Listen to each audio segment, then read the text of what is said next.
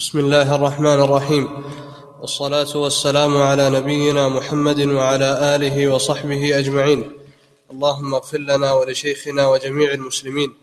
قال الشيخ حافظ رحمه الله: طبقة أخرى.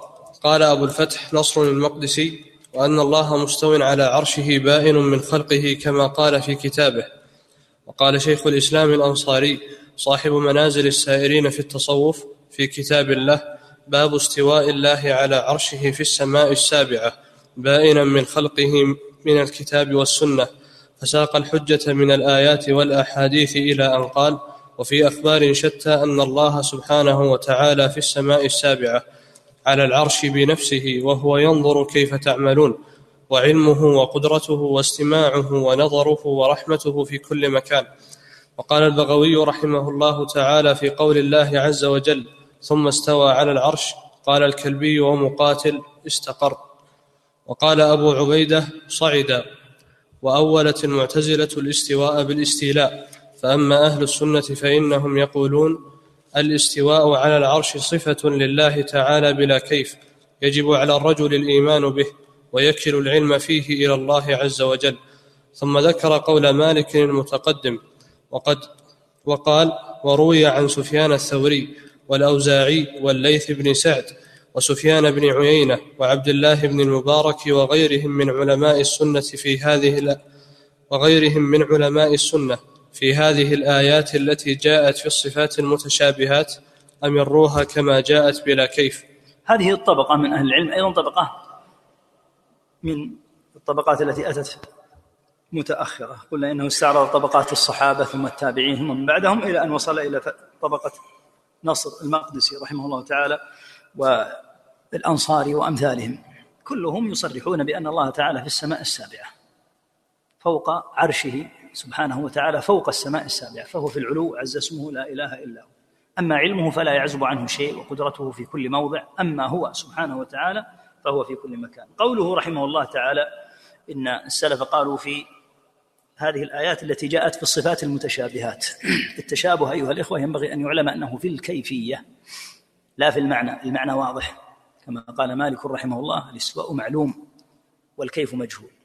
فالمتشابه هو في الكيفية، لا يمكن أن نخوض في كيفية استواء الله أو في كيفية يده عز اسمه لا إله إلا هو، نعوذ بالله من الخوض في ذلك.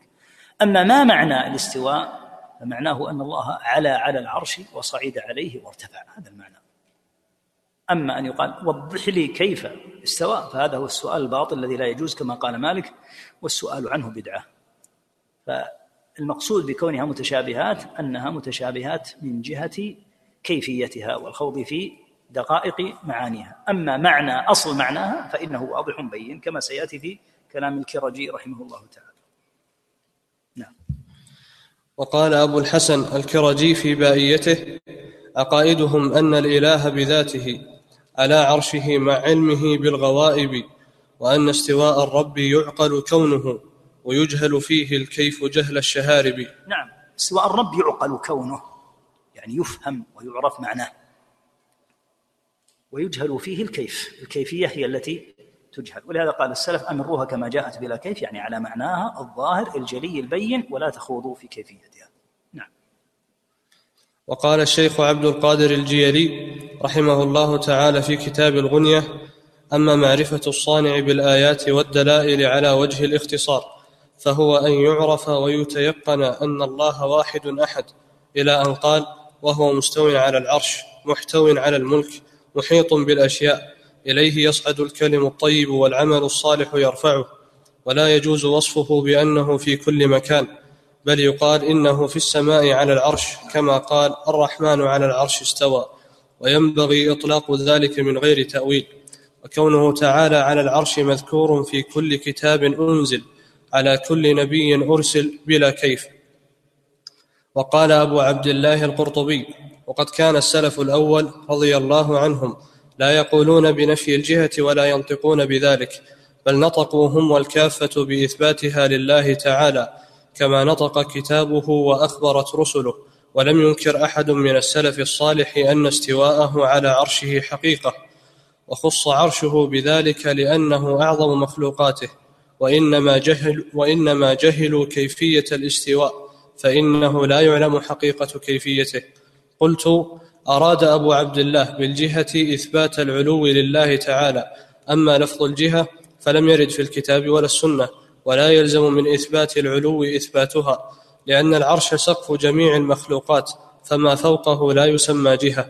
ولو سلمنا أنه يلزم من إثبات العلو إثبات الجهة فلازم الحق حق، فما استلزمه صريح الآيات والأحاديث فهو حق بلا خلاف عند أهل السنة. كل هذا تأكيد لكون الاستواء من جهة معناه معروف معلوم، تجد معناه في كتب التفسير. أما الكيفية فالله أجل وأعظم من أن يحاط بكيفيته، قال تعالى: يعلم ما بين أيديهم وما خلفهم ولا يحيطون به علما. فكيفية يده عز اسمه، كيفية مجيئه في القيامة، كيفية نزوله إلى سماء الدنيا، كيفية استواء على العرش، هذه لا يحل الخوض فيها بتاتا. وكيف يخوض العبد الفقير المسكين في كيفية رب العالمين وهو لا يعرف روحه التي بين جنبه؟ العبد أحقر وأصغر من أن يعرف كيفية رب العالمين سبحانه وبحمده. بل إن كيفية بعض المخلوقات لا يستطيع الإنسان أن يتصورها.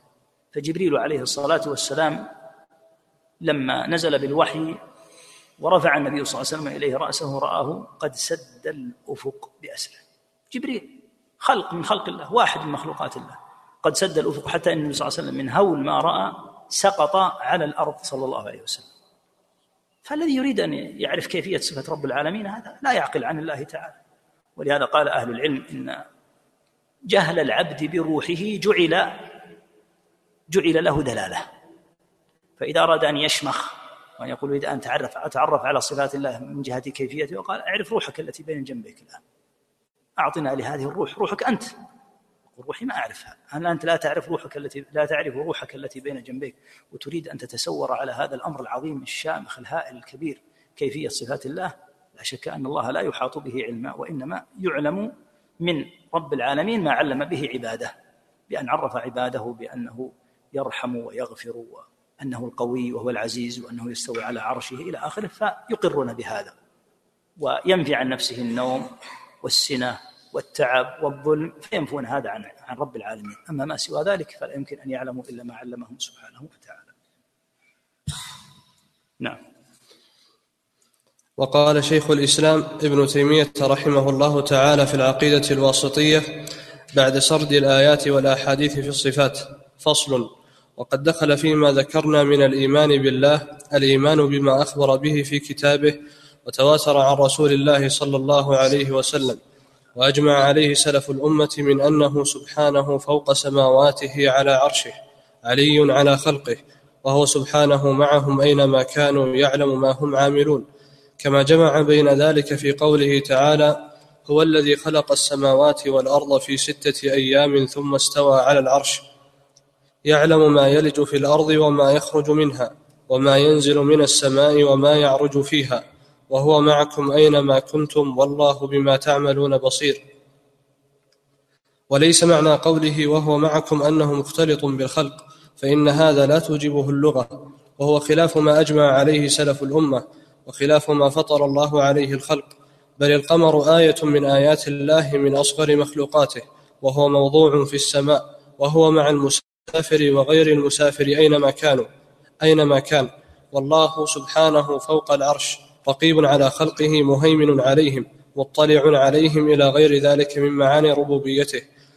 وكل هذا الكلام الذي ذكر الله تعالى من أنه فوق العرش وأنه معنا حق على حقيقته، لا يحتاج إلى تحريف، ولكن يصان عن الظنون الكاذبة، مثل أن يظن أن ظاهر قوله في السماء أن السماء تقله أو تضله، وهذا باطل بإجماع أهل العلم والإيمان، فإن الله تعالى قد وسع كرسيه السماوات والأرض، وهو الذي يمسك السماوات والأرض أن تزولا، ويمسك السماء أن تقع على الأرض إلا بإذنه، ومن آياته أن تقوم السماء والأرض بأمره.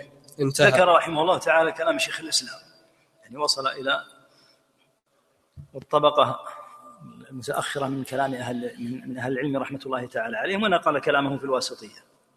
الرب عز وجل على عرشه وهو سبحانه معنا، هو على عرشه بلا شك فوق سماواته سبحانه وتعالى، وهو معنا. وليس معنى قوله تعالى وهو معكم أنه مختلط بالخلق وأنه في الأرض، تعالى الله عن ذلك علوا كبيرا.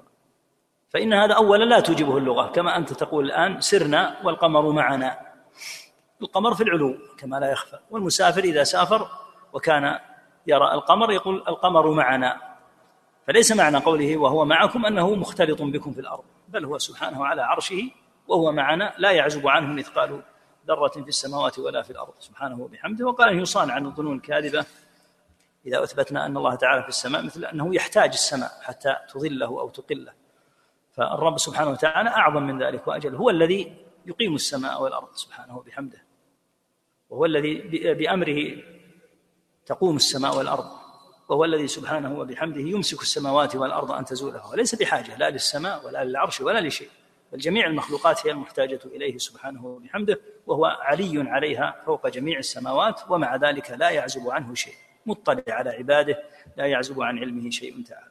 نعم. ومصنفات هذا الإمام وتلميذه ابن القيم رحمهم الله تعالى في الانتصار لمعتقد أهل السنة والجماعة قد طبقت المشارق والمغارب، ولو ذهبنا نذكر أقوال أهل العلم والدين من السلف والخلف لاحتجنا إلى عدة أسفار بل إلى عدة أحمال، وفيما ذكرناه كفاية. ونحن نشهد الله تعالى وحملة عرشه وجميع ملائكته وأنبياءه ورسله وجميع خلقه أن نثبت لربنا عز وجل ما أثبته لنفسه في كتابه وأثبته رسوله صلى الله عليه وسلم، وأجمع عليه أهل السنة والجماعة سلفا وخلفا ممن ذكرنا وممن لم نذكر، من أن ربنا وإلهنا فوق سماواته على عرشه بائن من خلقه، وهو يعلم ما هم عليه لا يخفى عليه منهم خافية، واستواؤه على عرشه كما أخبر وعلى الوجه الذي عناه وأراده كما يليق بجلال ربنا وعظمته، لا نتكلف لذلك تأويلا ولا تكييفا، بل نقول آمنا بالله وبما جاء عن الله على مراد الله، وآمنا برسول الله وبما جاء عن رسول الله على مراد رسول الله صلى الله عليه وسلم، ولا نطلب إماما غير الكتاب والسنة، ولا نتخطاهما إلى غيرهما، ولا نتجاوز ما جاء فيهما، فننطق بما نطق به، ونسكت عما سكت عنه، ونسير سيرهما حيث سارا، ونقف معهما حيث وقفا، ولا حول ولا قوة إلا بالله العلي العظيم. يقول رحمه الله إن لو استرسلنا في نقل الأقوال لاحتجنا إلى أحمال، لأن كلام أهل العلم في هذا كثير جدا، مراده أن المسألة مسألة إجماع، الموضوع موضوع إجماع، أجمع الصحابة والتابعون وأتباعهم وأئمة الإسلام على أن الله تعالى فوق سماواته سبحانه قد استوى على عرشه، وصريح القرآن، وهو معنا سبحانه وتعالى لا يعزب عنه مثقال ذرة في السماء والأرض، فعلمه معنا سبحانه وإحاطته بنا تامة، عز اسمه لا إله إلا هو. لكن أين الله كما في الحديث؟ في السماء، الله تعالى في السماء بلا شك، وهذا أمر فطر عليه العباد فطرة أن ربهم تعالى في السماء. فلهذا بعد أن ذكر الآيات وذكر الأحاديث وذكر النقولات طبقة طبقة، قال إن لو استرسلنا لاحتجنا إلى أضعاف هذه الأوراق التي نقلنا فيها هذا عن أهل العلم رحمهم الله، لأن أهل العلم رحمهم الله اعتنوا بالمسألة وصنفوا فيها مصنفات كثيرة عبر القرون، وهي واردة أيضا عن الصحابة وعن التابعين، روايات فيها كثيرة. يقول الذي سيسترسل سيكبر عليه ويطول عليه الكتاب، كما صنف الذهبي رحمه الله تعالى كتابه العلو، مليء بالآثار وبالأحاديث، ومع ذلك لم يستوعب ولا يمكن أن يستوعب. إذن المسألة مسألة إجماع، المخالف فيها من الجهمية. الله تعالى فوق السماء سبحانه بحمده، ولا يقال إنه في كل مكان، معاذ الله من هذا القول الباطل، بل هو سبحانه على عرشه كما هو صريح الآيات والنصوص. نعم. قال رحمه الله: ومع ذا مطلع إليهم بعلمه مهيمن عليهم، وذكره للقرب والمعية لم ينفي للعلو والفوقية، فإنه العلي في دنوه وهو القريب جل في علوه. ومع ذا الاتصاف بالعلو والاستواء على العرش والمباينة منه لخلقه تبارك وتعالى، فهو مطلع سبحانه وتعالى إليهم، الواو للإشباع، بعلمه المحيط بجميع المخلوقات لا تخفى عليه منهم بعلمه المحيط بجميع المعلومات لا تخفى عليه منهم خافية، كما جمع تبارك وتعالى بين ذلك في قوله عز وجل: الرحمن على العرش استوى له ما في السماوات وما في الأرض وما بينهما وما تحت الثرى وإن تجهر بالقول فإنه يعلم السر وأخفى. فجمع تعالى بين استوائه على عرشه وبين علمه السر وأخفى، وكذلك جمع عز وجل بينهما في قوله تعالى: هو الأول والآخر والظاهر والباطن وهو بكل شيء عليم. وهو الأول فليس قبله شيء، والآخر فليس بعده شيء، والظاهر فليس فوقه شيء، والباطن فليس دونه شيء. هكذا فسره رسول الله صلى الله عليه وسلم في حديث أبي هريرة عند مسلم. وكذلك جمع تعالى بينهما في الآية التي تليها فقال عز وجل: هو الذي خلق السماوات والأرض في 6 أيام ثم استوى على العرش يعلم ما يلج في الأرض وما يخرج منها وما ينزل من السماء وما يعرج فيها وهو معكم أينما كنتم والله بما تعملون بصير.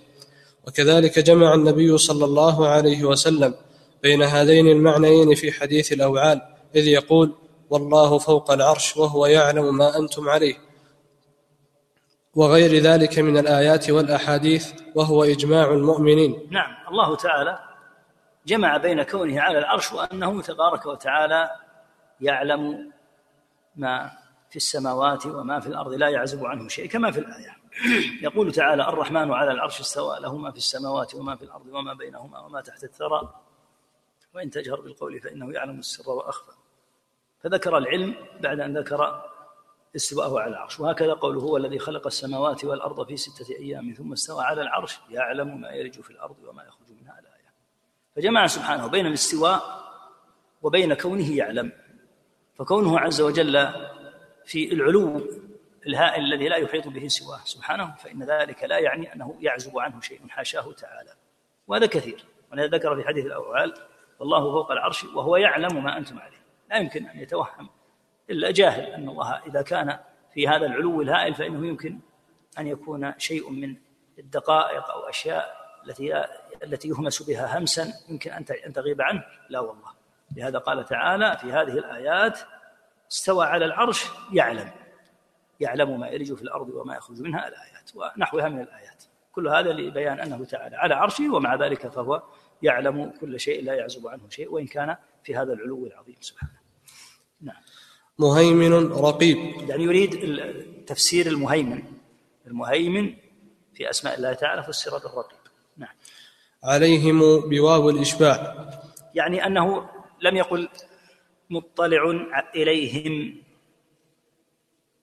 مهيمن عليهم، يقول لأن هذه ضرورة الشعر يحتاج إلى شيء من الوزن، قد يشبعون الميم فيكون فيها مثل الواو، وإلا معلوم أنها عليهم، الميم ميم الجمع هنا، لكن قد يحتاجون في الشعر إلى إشباعها حتى تتسق في وزنها. نعم. وذكره تبارك وتعالى للقرب في قوله عز وجل: وإذا سألك عبادي عني فإني قريب أجيب دعوة الداعي إذا دعان، وقوله تعالى: إنه سميع قريب، وقول النبي صلى الله عليه وسلم في حديث الصحيحين: إن الذي تدعونه أقرب إلى أحدكم من عنق راحلته. وكذلك ذكره المعية العامة في قوله تعالى: ما يكون من نجوى 3 إلا هو رابعهم ولا 5 إلا هو سادسهم ولا أدنى من ذلك ولا أكثر إلا هو معهم أينما كانوا، وقوله عز وجل: وهو معكم أينما كنتم. وكذا المعية الخاصة في قوله عز وجل: إن الله مع الذين اتقوا والذين هم محسنون، وقوله: واصبروا إن الله مع الصابرين، وقوله لموسى وهارون: إنني معكما أسمع وأرى، وقوله في قصة نبينا صلى الله عليه وسلم مع الصديق رضي الله عنه إذ هما في الغار إذ يقول لصاحبه: لا تحزن إن الله معنا. كل ذلك لم ينفي العلو المذكور في النصوص السابقة من الكتاب والسنة وإجماع الأمة من أنه تعالى مستو على عرشه بائن من خلقه، إليه يصعد الكلم الطيب والعمل الصالح يرفعه، تعرج الملائكة والروح إليه، يدبر الأمر من السماء إلى الأرض. تكلم بعد ذلك رحمه الله عن المعية، وذكر أنها نوعان: معية عامة وهذه لجميع الخلق، وهو معكم أينما كنتم، فيها الإحاطة التامة بالخلق وأنه لا يمكن أن يعزب عنه أحد سبحانه. هناك معية خاصة وهي التي تكون لأنبيائه وأوليائه، كما قال تعالى إن الله مع الذين اتقوا والذين هم محسنون، وذكرها تعالى لأنبيائه كما قال تعالى لموسى وهارون عليهم الصلاة والسلام إنني معكما أسمع وأرى، وذكرها للنبي صلى الله عليه وسلم ولأفضل أصحابه الصديق رضي الله عنه لا تحزن إن الله معنا. فهذه المعية معية خاصة فيها النصر والتأييد، والمعية الأولى معية عامة فيها الإحاطة التامة من قبل رب العالمين بكل أحد. هذه المعية كما تقدم لا تعني الامتزاج والاختلاط بالخلق وأنه مع الناس في الأرض، لما تقدم أن الله تعالى في السماء فهو سبحانه وتعالى معهم وهو على عرشه عز وجل. نعم. والفوقية عطف على العلو وهو رديفه في المعنى، أي ولم ينفي قوله عز وجل وهو القاهر فوق عباده، وقوله يخافون ربهم من فوقهم، وقول النبي صلى الله عليه وسلم والله فوق العرش وهو يعلم ما أنتم عليه، بل كل ذلك حق على حقيقته ولا منافاة بين قربه عز وجل وبين علوه، فإنه هو العلي المتصف بجميع معاني العلو ذاتا وقهرا وشأنا في دنوه، فإنه هو العلي المتصف بجميع معاني العلو ذاتا وقهرا وشأنا في دنوه، فيدنو تعالى من خلقه كيف شاء، وينزل إلى السماء الدنيا في آخر كل ليلة وعشية عرفة وغير ذلك كيف شاء، ويأتي لفصل القضاء بين عباده كيف شاء، وليس ذلك منافيا لفوقيته فوق عباده واستوائه على عرشه، فإنه ليس كمثله شيء في ذاته ولا صفاته ولا أفعاله. نعم، الرب يدنو سبحانه وبحمده كيف شاء، فهو في علوه سبحانه وتعالى ومع ذلك يدنو كيف شاء سبحانه، ولا منافاة بين دنوه وبين علوه، يدنو كما يشاء سبحانه وتعالى كيف شاء، وهو سبحانه وتعالى فوق عرشه. لما؟ لأنه ليس كمثله شيء لا في ذاته ولا في صفاته ولا في أفعاله سبحانه، فلا يقاس بخلقه سبحانه وبحمده. إذن المستقر المتقرر الذي هو محل الإجماع عند أهل السنة أن الله تعالى فوق عرشه وأنه في العلو سبحانه، ثم إنه تعالى يدنو من خلقه كيف شاء، ونزوله كذلك للسماء الدنيا حق يليق بجلاله وعظمته، وهو سبحانه وتعالى السماوات والأرض ماذا تعدل عنده؟ يجعل الله تعالى كما في الحديث الصحيح في آخر ما يكون من أمر الدنيا يجعل السماوات على إصبع والأرضين على إصبع والماء والثرى على إصبع سائر الخلق على إصبع، ثم يهزهن فيقول أنا الملك أين الجبارون أين المتكبرون. فدنوه سبحانه وتعالى كيف شاء ونزوله كيف شاء، وهذه المخلوقات الهائلة العظيمة بالنسبة له كلا شيء سبحانه وبحمده، فهو سبحانه يتصف بما شاء، وما دام قد جاء النص الصريح الصحيح بأن الله تعالى في السماء وبأنه يدنو كما شاء، فإن ذلك كله حق على حقيقته، ولا يضرب لله الأمثال ولا يشبه بشيء من مخلوقاته. نعم. ومعيته العامة في قوله تعالى وهو معكم أينما كنتم. قف عندها المعية العامة. أخي يسأل عن إرسال مقطع فيديو من شخص لآخر، هل يأخذ حكم التصوير؟ هو يأخذ حكم الإرسال، أنت أرسلته، إذا أرسلت هذا الشيء الذي يعني يكون على هذا النحو فإنه بلا شك يكون قد أرسلت ما هو صورة.